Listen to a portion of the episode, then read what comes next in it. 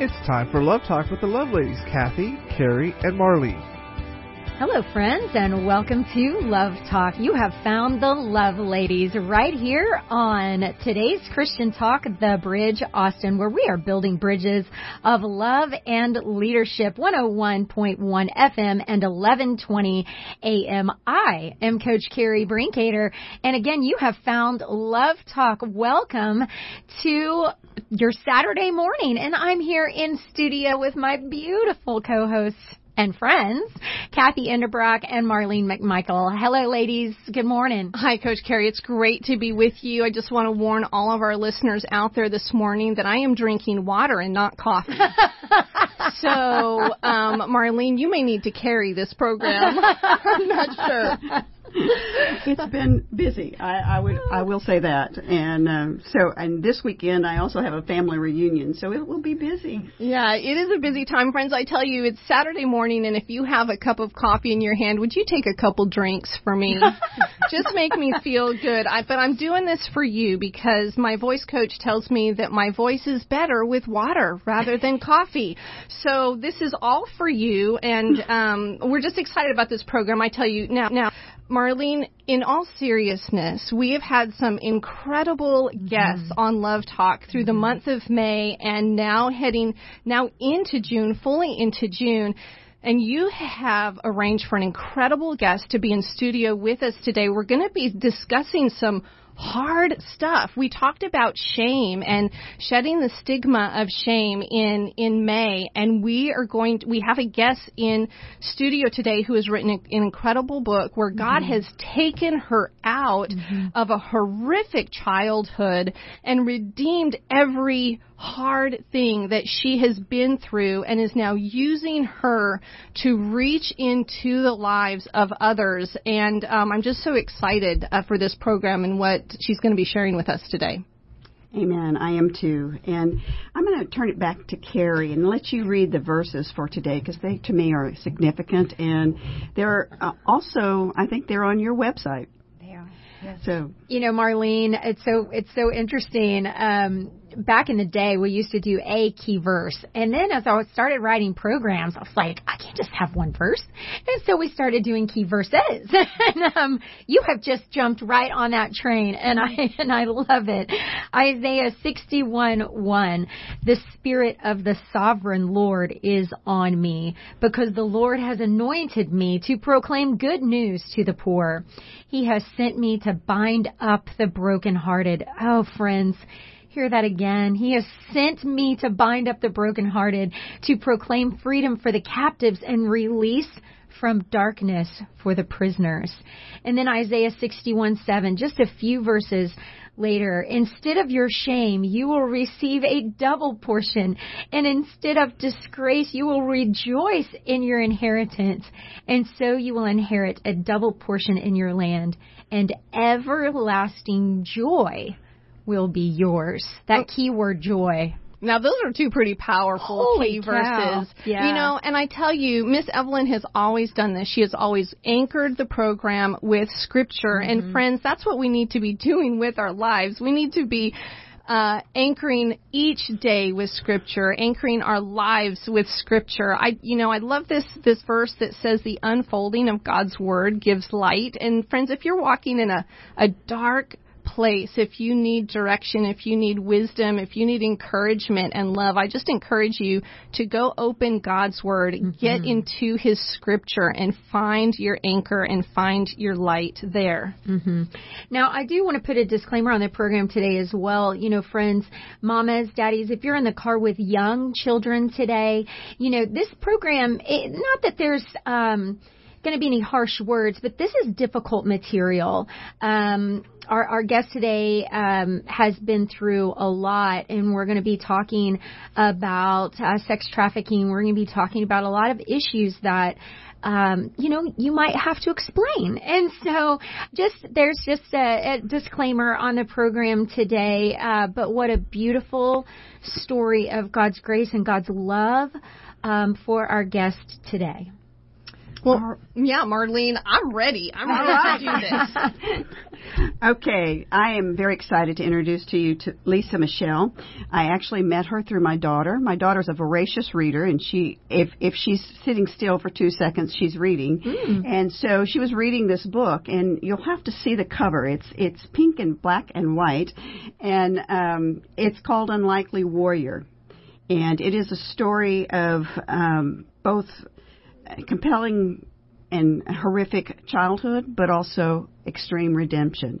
And that's the, that was the key to me was the mm-hmm. redemptive nature of Lisa's life and what she's taken out of tra- tragedy and turned into victory. And she is, it's an overcomer story that has led her to a life dedicated to transformative min- ministry.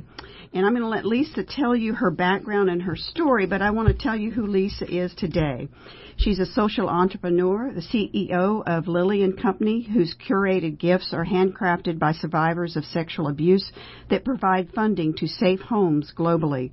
She is also CEO founder of Untethered Ministries, a nonprofit guiding women and children into inner healing from being sexually exploited or trafficked. NSA Girls, which stands for No Strings Attached, is an intervention and advocacy program within Untethered Ministries, providing aftercare for the exploited. And I hope, Lisa, you talk about what your plans are for the future yes. to take care of some of these yes. uh, young women and young boys, I guess. Yeah. Um, her work includes legislation, advocacy, education on trafficking related subjects to law enforcement and community groups, as well as leadership in various, various advisory boards and coalitions. She works closely with the governor's office here in Texas as a social justice advocate and serves on the Survivors Ad- Advisory Board with the Texas Association Against Sexual Assault, initiated by the governor's sex trafficking team along with law enforcement and global agencies partnering in the fight against child uh, sexual exploitation. She has legislated for bills at the Capitol in Austin. Lisa is also an ambassador and leading voice for the Can You See Me campaign championed by A21, a global awareness organization to end sex trafficking. Lisa's been happily married for 25 years and is the mom of two children. She resides in the hill country outside San Antonio. And uh, as I said, this is an autobiographical book, Unlikely Warrior. And I hope that you enjoy the program as much as I did the very first time I met Lisa. She's quite a dynamo. So welcome, Lisa. Oh my goodness. Thank you for having me here. It is such an honor, you guys. Thank you for the invitation. Well, thank you so much for making time uh, for us and for getting in and being willing to talk about your story and what God has done with your story and how you're stepping forward in that. Um, now, Lisa, for our listeners who have not read your book, re- can you share with us, us why you are so motivated to be a voice against sexual exploitation and human trafficking? Yeah. So when Marlene was just reading who I am right now, mm. who I am today. I actually just feel this sense of pride inside of myself because I never saw myself being that woman that you just described. That's why it's called Unlikely Warrior, my book, because I had no idea that the woman that I am today was inside of me mm-hmm. and that I could be a voice for the voiceless and could be there. So I wrote that book for women and for men that have been sexually abused, exploited or trafficked. And I know what it's like to not have your voice at all and to not be able to articulate or to speak your truth at all. Mm-hmm. And to spend your whole life, like I literally spent most of my life not talking about what happened to me, living in shame, and then going through the process of healing and finding out who I am today. So I know what it's like to not know who you are and not know your real identity and your real identity in Christ. So that's what I wrote that book for. Mm. Could you tell us a little bit about your childhood or as much as you'd like to share so that the people can get an idea what home was like for you growing up? Yeah.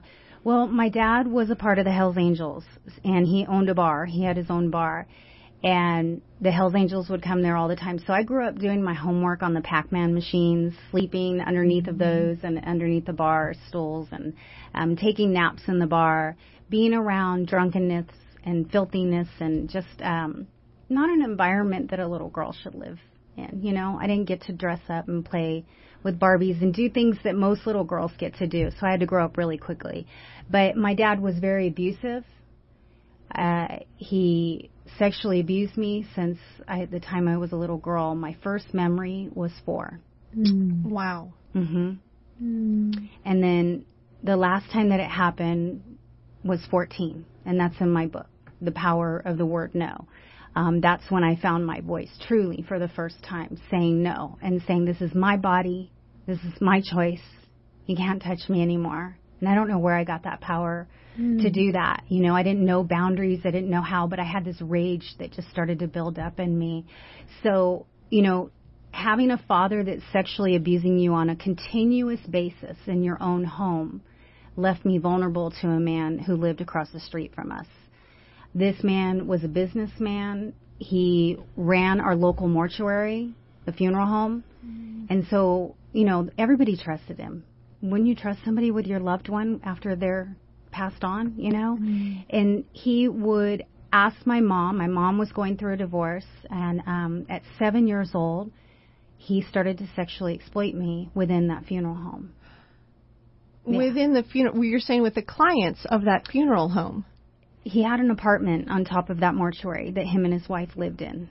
And he had a, a studio up there. He had a dark room, and um, he made all his videos, all his pictures, and everything upstairs in that room. Um, the abuse happened in the mortuary, inside the mortuary, up in that apartment. Um, and if anybody's listening and does have children around, please don't let them listen to this part. Um, he would drug his wife, and she was actually there. Mm. Oh my! During this horrific abuse, and um, it's really horrific. I just won't even say it. But she mm. was actually there, and she didn't know she was there. She was unconscious all the time. Mm-hmm. So, and this man brought little girls and little boys into that funeral home on a regular basis and sexually exploited them through child pornography, which we call child sexual abuse material today, CSAM, instead of child pornography. And, um, and that's through videos and through pictures.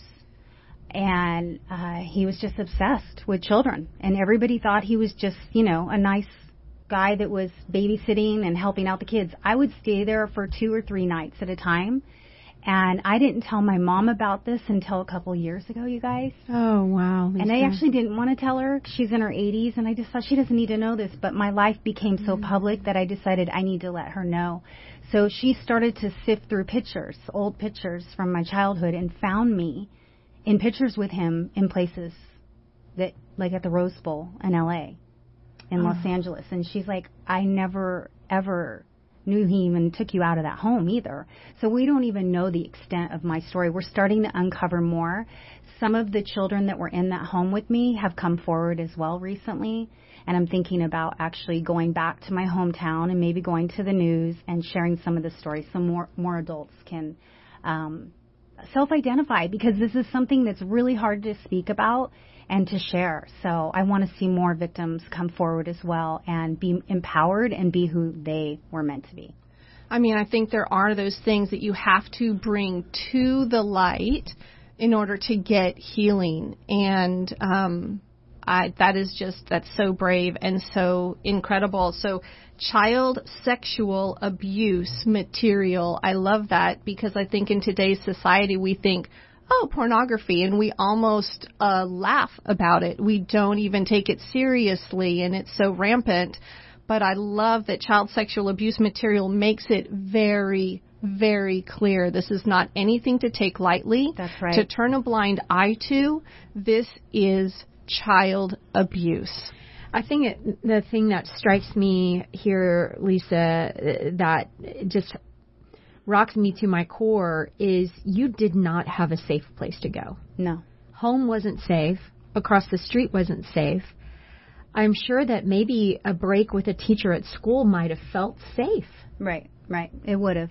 Oh, yeah. gosh. You know, um, friends, when we return to Love Talk, we'll obviously have more with Lisa Michelle, the author of Unlikely Warrior, as she tells us her story and how her story has just um, propelled her life into ways to help other victims friends. Um, she is a CEO. She's a founder of several ministries, and we will begin to tell you about those when we return to Love Talk with Lisa Michelle, the author of Unlikely Warrior, right after this. And welcome back, friends, to Love Talk here on today's Christian Talk, The Bridge 101.1 FM and 1120 AM. I'm Cathy Endebrock in studio with the beautiful Coach Kerri Brinkoeter and the marvelous Marlene McMichael. and we have with us incredible special guest, Lisa Michelle, author of Unlikely Warriors. Such an incredible story, friends. If you missed our first segment, you're going to want to go to our archives at Love Talk Network com and get that full program, or you can look Tuesday in our podcast. This program will drop and you'll be able to uh, hear it from start to finish. Do want to just add in this reminder for those who missed our first segment that we um, are talking about Lisa's incredible journey uh, from a place of very severe uh, abuse to just incredible redemption. And so this might be a little bit heavy for some of our, our, our younger kiddos there. Uh, we are watching our words, but uh, moms and dads, this might lead to some conversations that you might not be ready to have. So if you have any younger ones, maybe keep them uh, busy in another room with something else uh, for the remainder of the program. Well, um, so, Lisa, thank you so much for being here. Marlene, I know that you had read in Lisa's book something about, because you keep mentioning it to me, I'm excited to hear all about this, the power of no. What, what, is, what is that all about, Marlene? Well, Lisa mentioned in the first segment that there was a point when she was 14 where her dad approached her and she said no, not mm-hmm. not anymore and um, so that's that's the power of no. She found her voice. But one of the things she says in her book just before that is that in sharing her story, and, and that's listeners, you need to know that, particularly those listeners that have had abuse in their mm-hmm. life, they need to because we, we tend to want to cover it up and hide it. Mm-hmm. But the the key to uh, healing, I think, begins with finding your voice and sharing. Mm-hmm. And so Lisa says that in sharing her story, she found a freedom and that uh, she no longer has fear. Fear cannot live in the same room with freedom, she, she writes. They cannot coexist. Once you taste freedom, freedom or fear has to uh, vacate the property. So once mm-hmm. you taste freedom, fear has to vacate. And I love that because it is so powerful. It is, it is truly, I believe, this girl's fearless. This is what gives gives Lisa the power and the strength that she has to do what she does. Mm-hmm. And so, Lisa, tell us. You said no. So tell us about the transition into your teen years and in adulthood and what, what all happened there. Yeah. You know, my mom had put me on a Greyhound bus because my behavior was out of control. She had no idea what to do with me. And this is from all of that abuse leading up to that moment. And I didn't know what was happening to me because I was being drugged. Mm. So when you see a child acting out and you see a child that has behavioral issues, the behavior is the language of an unmet need. I've learned mm-hmm. that today. It's so important. To, when you see children acting out, having tantrums, wanting to drink and do drugs, there's an unmet need inside of that child. See, my mom didn't know that then though and my mom sent me on a greyhound and sent me right back to my abuser. And i hadn't been around him for many years. So when i went back i had that freedom of not being abused by him for a long time. And that night when he came into my room at two o'clock in the morning and he sat by my bedside and started to molest me Mm-hmm. I felt something rise up in me for the very first time. And I didn't know what it was. And I could just feel fear rising up, but I knew I had to say no to my father. I knew I had to tell him no, and I thought I might get killed tonight. I might not make it out of mm-hmm. this, and mm-hmm. so I found my inner warrior, my inner voice, and it was the first time that I can identify with standing up to my abuser and telling him no. And that is a complete sentence. You don't have to say anything else. And in that moment, he sat there in silence. I had never done that before, and so by God's grace, he got up and he walked out of that room. Unfortunately, as you'll read in the book, He walked down the hallway to my stepsister's room. Mm. Um, but I remember finding my freedom that night, and that was the very first time. And I did say something else to him when I was 18, and that was my second time finding my voice with him. But going through this type of abuse and not having a voice, not understanding who I was or anything like that, I turned to drugs and alcohol on my own. I ended up hanging out on the streets of San Francisco. Um, we would hang out in this back alley, and there was a, back door to a strip club and a back door to a heavy metal club. You know, I'm 16, 17, Mm. hanging out there. One night, a guy comes out from the heavy metal club and offers me a fake ID and says, "Hey, you girls should be hanging out here with all these older guys." So we were like, "Sure."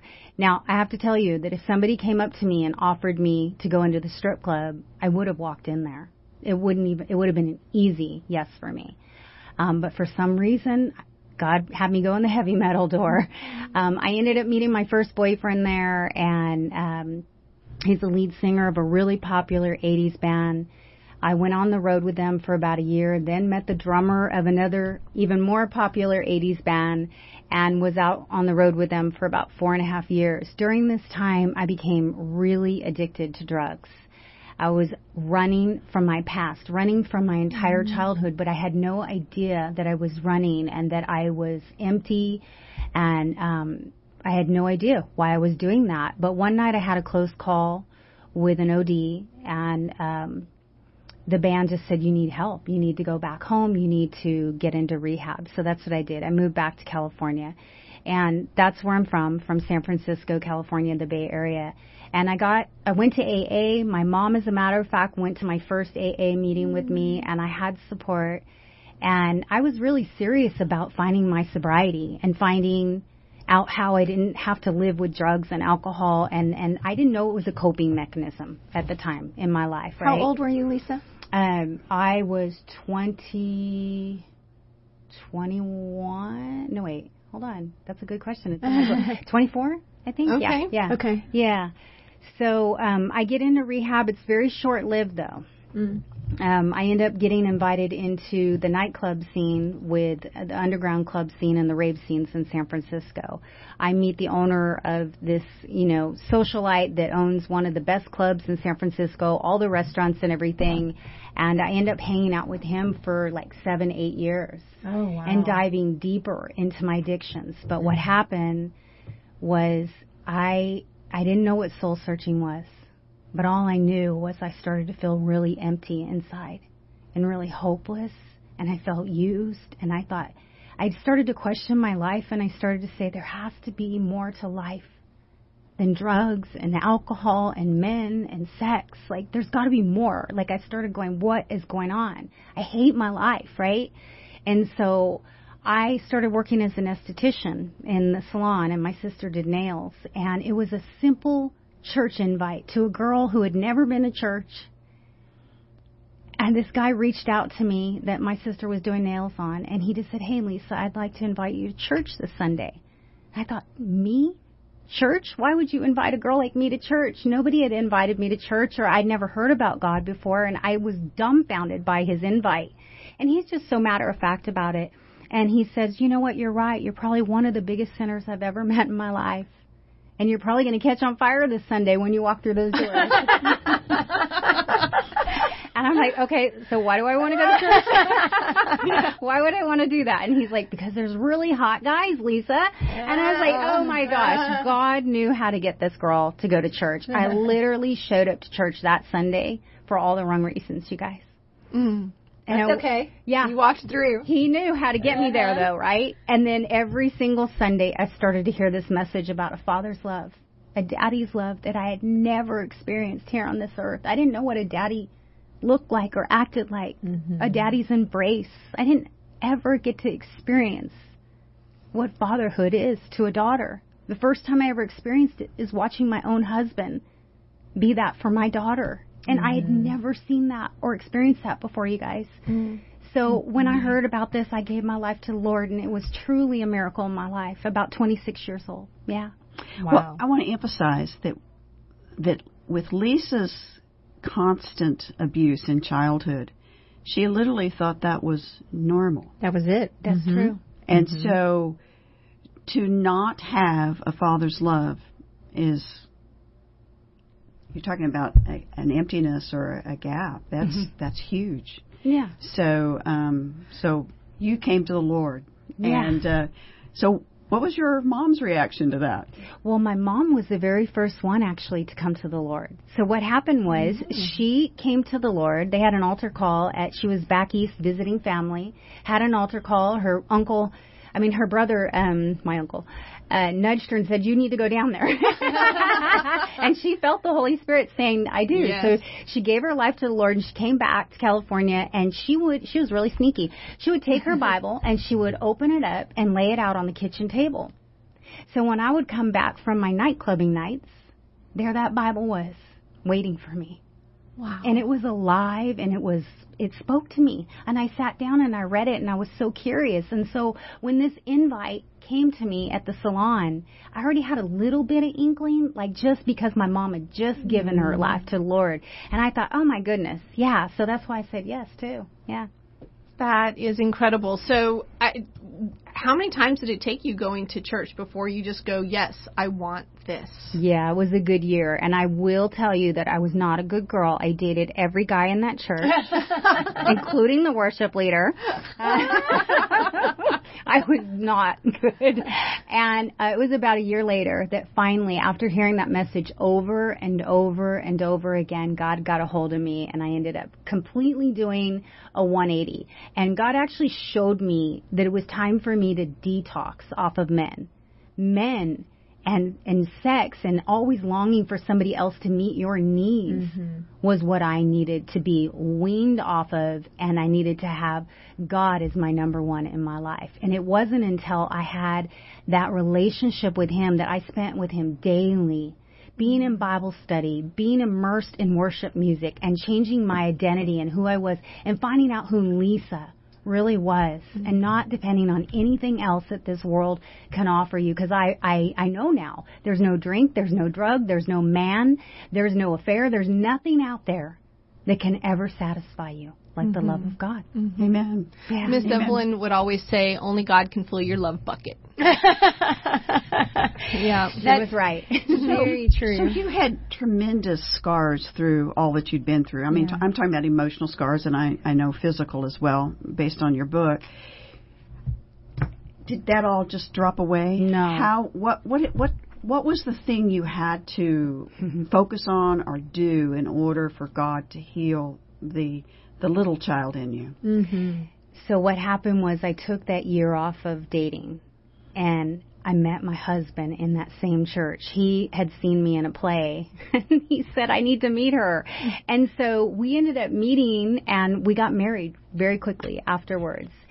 And it wasn't until I got married that all my trauma surfaced. Here he mm-hmm. thought he met this beautiful Christian woman. We're both new believers. Mm-hmm. And he was shocked because all of a sudden I started to have night terrors and I started to have demonic activity that was happening. All these crazy things were happening to me. My past was starting to haunt me. Mm. And my husband didn't know what to do with it. He had no idea. He would call 911 because he had no idea what to do with me. I would have these emotional outbursts and I think that was my biggest my biggest struggle was emotional healing for sure. Um, so there was a pastor in town that took me under his wing that showed up at our apartment at two o'clock in the morning and st- he said, "Stop calling nine one one, call me." I love that. I know, and he showed up for so long, and he was such a saint and such a servant to both of us. And he walked us through that really trying time. Then I got into therapy. I got diagnosed with bipolar with um, complex PTSD mm-hmm. and with mm-hmm. clinical depression. I was clinically depressed. I would literally stare at the wall for hours. I self harmed as a 28 year old, brand new married woman as a Christian, tormented by my past. Everything mm-hmm. had surfaced and I didn't know what to do with it. And this time I'm not on drugs. I'm not on alcohol. I have no coping mechanisms. Mm-hmm. So it was very difficult for me. And um, if it weren't for the therapist that was highly trained in this, and back in his day, nobody knew how to do what he was doing. And it's very popular now today, like EMDR, mm-hmm. um, all of the modalities that are out there for healing. He was working with me on and helping to rewire my brain and re get you know kind of like almost like you're filtering out the trauma so it's the only reason i can speak about what happened to me and and sit here and share the hardest parts of my story and the most traumatizing things out loud because I couldn't even speak them before. If I spoke them, I would be frightened to even bring it up.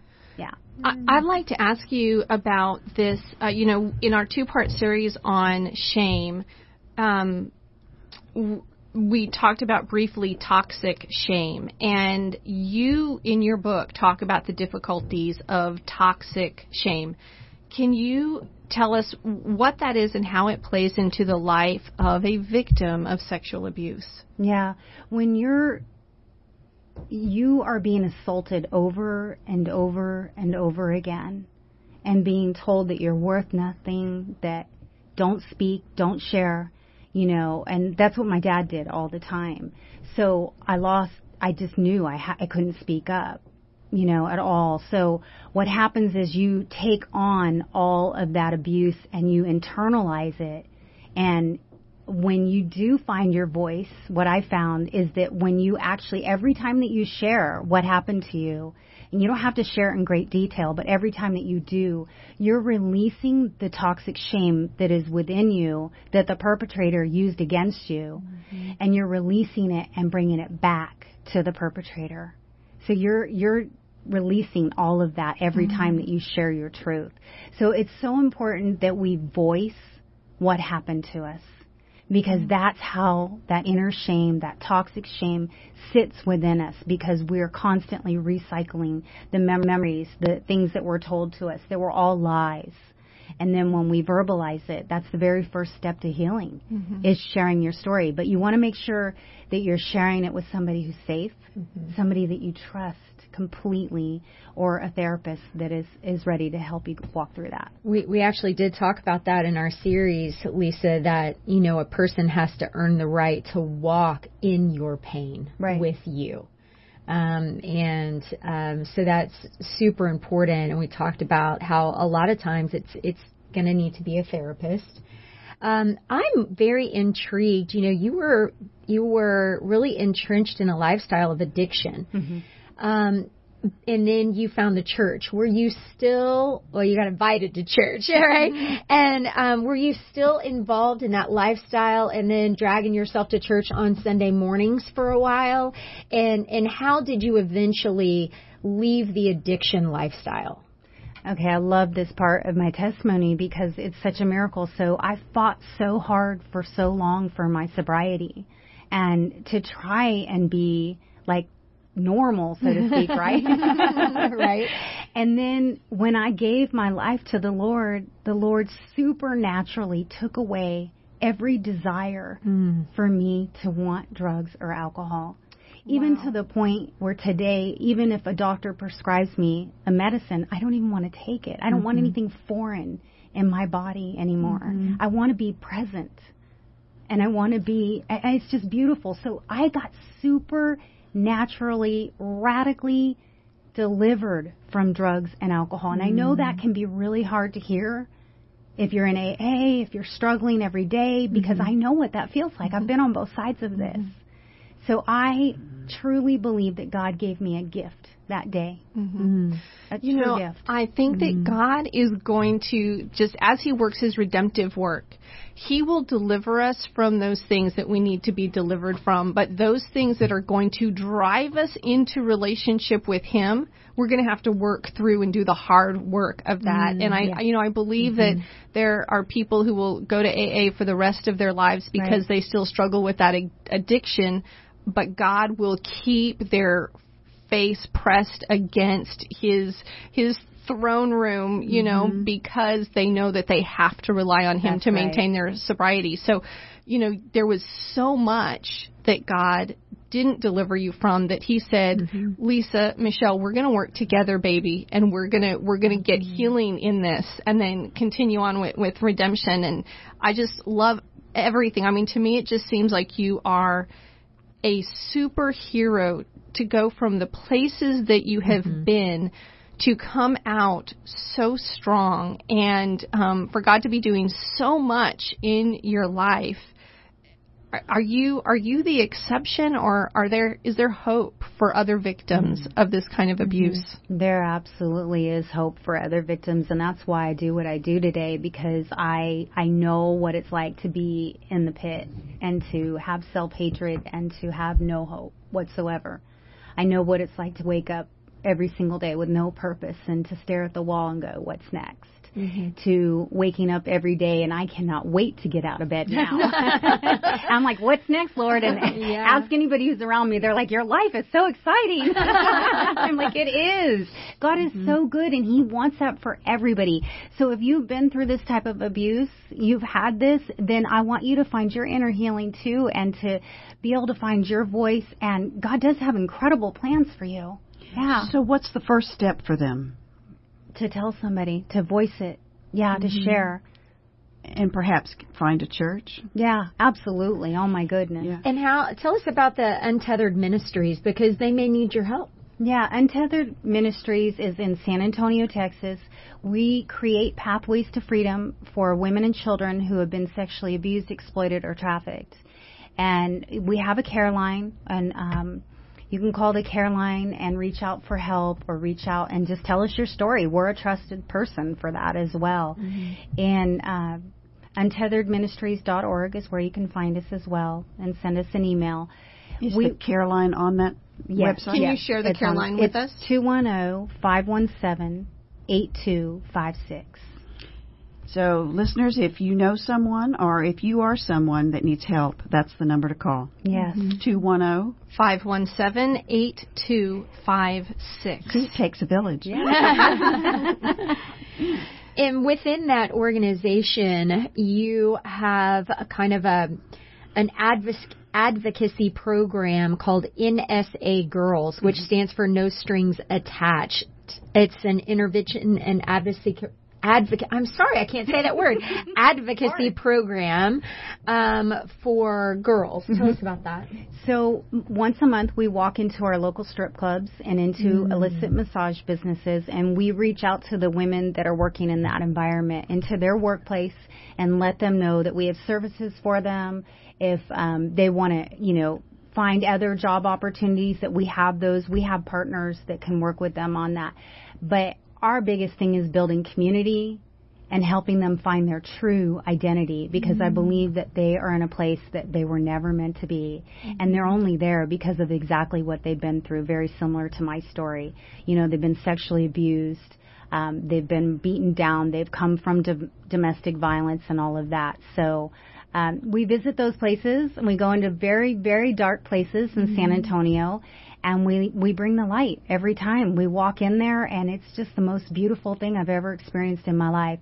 And to go back and meet women that I can self-identify with and see my old self you know mm-hmm. and look them in the eye and go and God has a prophetic gift in me as well and I can see what their future and what they're really called to do in their lives. So it's beautiful to watch women walk out of the darkness literally go have coffee with us within 24 hours and then help them walk through their destiny and their lives. Well, and I know this cycle of shame, Lisa, um, you know, for a lot of women especially, they just go, well, there's nothing else there. I can't do anything else. I've been told I can't. So I, I, I just, I, I don't know. I mean, what, what else is there really out there? Am I, am I worthy? And I think you bring them a voice that says you are worthy. Mm-hmm. You can do this you are you are built for so much more. God has something amazing in store for you. Let's go talk about that. That's right. Yep. Yeah. And it's beautiful and it, it does take somebody else coming into your environment that can speak life instead mm. of death yes. in that situation. Yeah. Yes. Wow.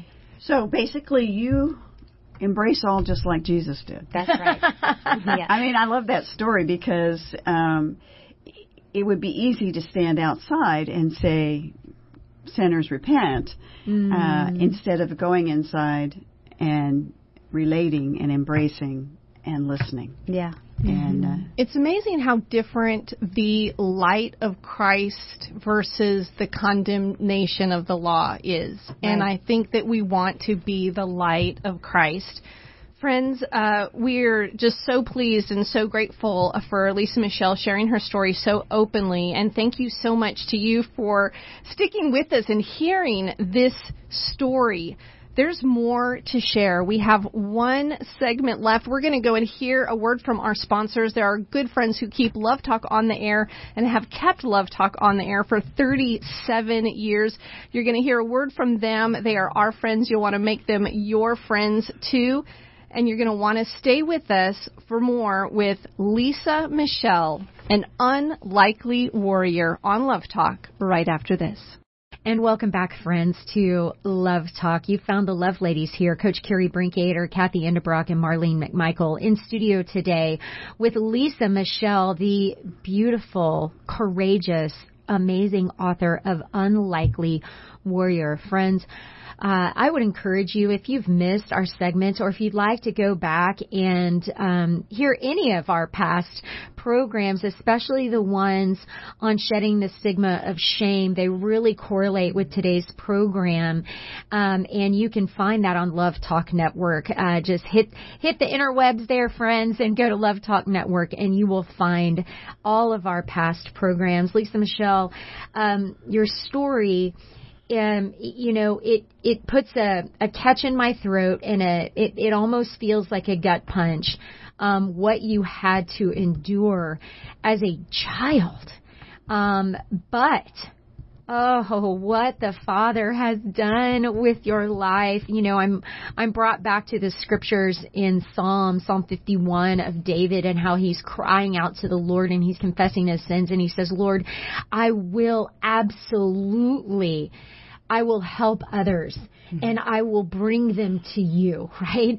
And that's what you're doing with your story that's so filled with pain, but yet you are stepping into other people's lives and showing them the face of the Father. Now, we've heard a little bit about your mom and we've heard a little bit about your dad and, and, uh, your, fa- your, your biological father who was an abuser for you for many, many years. But there seems to be a story of redemption there. Would you like to share that? Sure. When I was 18 years old, I was on the phone with my dad, and he said something really inappropriate to me. And it was the second time that I found my voice, and I didn't know what boundaries were back then, but I, I just remember blurting out, "Fathers do not talk to their daughters that way." Mm. And I remember just going, oh, I'm in for it. Here, I did it again. I spoke up. And he was very silent on the other end, and then he unleashed every demon inside of him, and he started mm-hmm. to call me every name in the book. Mm-hmm. And he was so foul and so mean to me, verbally abusing me. And I remember taking the phone away from my ear, and I just sat it down and I hung up on him, and I made a vow with myself in that very moment I will never speak to him again. Mm-hmm. And that's what I did. So many long years go by, and I get married, and we have our son, and I'm sitting at home, and um, this is, you know, like I was sharing before, I went through inner healing. I learned the process of forgiveness, and I had learned how to forgive my father in my head. Mm-hmm you know, and I knew what forgiveness was and I forgave him, but I was still not speaking to him or allowing him into my life at all. Mm-hmm. And all of a sudden I got a phone call and it was an ICU nurse and she said, Lisa, are you Dan's daughter? And I said, yeah. Mm-hmm. And she said, I don't know how to tell you this, but your dad is in a coma and he's not going to make it through the night. How far away are you? And I just remember in that very moment, I felt like the forgiveness went from my head right into my heart. Mm. And I could feel God's heartbeat inside of mine. And I felt like, oh my gosh, I'm, I'm not going to get a chance to say goodbye to my dad. I'm not going to have reconciliation with him. He's going to go before I ever get to say goodbye. Mm-hmm. And so I said, will you do me a favor? I composed myself because I was a hot mess. And mm-hmm. I just said, will you do me a favor and put the phone up to his ear? And she said, okay. And she did that. And I said, Dad, this is Lisa. I want you to know that I love you and that mom and I are on our way. We'll be right there, okay? You stay strong and you wait for us. We'll be right there, Dad. And that's what we did. We got in the car and we drove four and a half hours so fast up to that hospital. And we walked into that room and I saw my dad with tubes sticking out of him and a machine breathing for him. And for the first time in my life, I saw my abuser helpless. Mm-hmm. Mm-hmm. And it was the first time I felt safe to be with him. My mom grabbed one hand, I grabbed the other, and we started to caress him and pray over him and invite Jesus into the room. And it was the most beautiful moment ever with the Holy Spirit and with the Lord. We prayed over him all night, and the nurse actually told me, Go ahead and go lay your head down and get some rest. I'll call you if anything happens. And so I no longer did I lay my head down on that pillow at the motel, and my phone rang, and it was the nurse, and she said, Lisa, you need to get back over here. You're never going to believe what just happened. Your father's out of the coma, and the very first words out of his mouth were, Where's Lisa? Mm. Wow. He heard us praying over him, speaking into his ear, speaking life over him, bringing him back from the dead. It was truly amazing. When my dad saw my mom and me, the two people that he abused the most, mm-hmm. sitting in that room when he woke up out of that coma, it broke him. And he literally could feel the tangible love of God in that room and grace it was just mm. the most beautiful thing I've ever experienced, you guys. That was only because I was so filled with God's love. I was immersed in the Lord that I was able to do that. I couldn't have done that on my own mm. and walked in there like that. Yeah. Wow. Wow. Oh my. God is good. Oh, I, I. He gives us the desires of our heart, even we didn't know that we wanted that. That's I mean, right. and right. you were closed off to Him, and yet right. He gave you back your Father. That's right. Your earthly Father. Yeah. And, and your heavenly that's Father. That's so right. And you know, can I share that my dad was in the hospital for two years after that because what happened was he tried to kill himself. He surrounded himself with vodka bottles big, huge gallon size vodka bottles and sat in his recliner and decided that he was going to drink all of them until he passed away. And then one day an old friend walked in and she found him in this condition and that's when I got the phone call.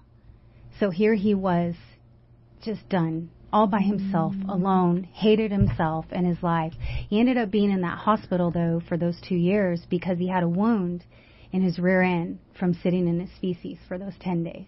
Oh. Wow. And he ended up having that wound for about five years before he ended up passing away in 2020 from COVID. Wow. Oh, wow. Wow. wow.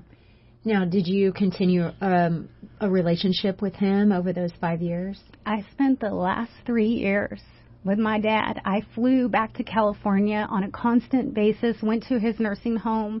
I love my dad probably more than I've ever loved anybody. I did everything I could think of to show him the love of God and to just make mm-hmm. sure that he knew that he had a daughter that loved him unconditionally. Was he still hard to get along with? Was he cantankerous? Yes. right. But mm-hmm. God wanted me. I was obedient to what God was calling mm-hmm. me to do. And I'm so thankful because today I live with no regrets. Mm-hmm and I know my dad's in heaven and he's waiting for me, and that is truly a miracle coming from my family. Absolutely. That is truly a miracle. Mm-hmm. It is. Yeah, that is. It is. Wow. Now, um, Lisa, I'd love for you to tell our listening friends again how they can get in contact with you. Um, before this program, we we prayed that victims in our listening area would happen upon our, our program today, or maybe on our archives, um, or maybe um, somewhere where we're on a podcast, um, and that they would hear your message of hope. We believe God has answered that prayer, and we would we want them to know how to contact you. LisaMichelle.org. Lisa very easy. They're very, very easy. LisaMichelle.org. All right. Excellent. And again, that line is um, that Untethered Ministries in San Antonio, care line, is 210-517-8256. Now, we just uh, have a few short minutes before the close of this last segment. And Marlene, I know that there was a favorite quote that you mm-hmm. had from Unlikely Warrior from Lisa's book. Would you share that with us? And I think there's a special poem. Yes. That I heard Lisa on a, I guess it was a podcast. It was a video that's I think is on your website, and um, the quote I've already mentioned. It's it's fear cannot live in the same room with freedom. They cannot coexist. Once you taste freedom, fear has to vacate the property. Mm-hmm. But it, you were talking about all of this fear. All this this entire program talked about how your life was basically one of fear. Yes. And now you're free. Yeah. And so, you, but your goal and your mission, your ministry, is to make sure that other women, other children, live fear free. That's right. In freedom. Yeah. So I I heard you recite a poem that you wrote. Would you recite it now and close us out in that way because I thought it was just gorgeous. You got it. Okay. Can you see me? standing in the dark and hanging out at the park or on my cheer team thinking that I'm living the dream. I walked right by you at the mall right before my call to be raped by men who thought it'd be good to exploit my body again. Can you see me? No one knows my name, just that I'm in the game, a game I didn't choose, but that's not what others presume. Can you see me? Mm-hmm. Now I'm in juvie taking the toll for my boyfriend's role, and when I get out, it's time to grind and live a life that was never mine. Can you see me? My dream is one day she and he will be seen, heard, and valued, not labeled, mistreated, and given up on. Amen. Wow. And what I will say is that over and over in the book, Lisa said people saw her scars and they knew what was happening and didn't say anything. So our next program, and, and I'm very excited about that. Next week's program is going to be someone from the Williamson County Children's Advocacy Center to tell us what are the signs mm-hmm. so we can see those little boys and those little girls that are in trauma. Mm-hmm. So, friends, we know that this is out there. Yes, it is in Texas. Yes, mm-hmm. it is in Georgetown and Round Rock and Pflugerville and Austin, Texas do you want to be a part of helping these men and women, these young men and w- women, get out of this abuse? We hope you will join us for next week's program, and we hope that you've had your eyes open, your heart touched mm-hmm. with this mm-hmm. week's program, that you understand that this, if, if you are in abuse, this is not where you have to live. This is mm-hmm. not who you are. That there is a beautiful, big life that God has for you, and there are steps that you can take towards healing.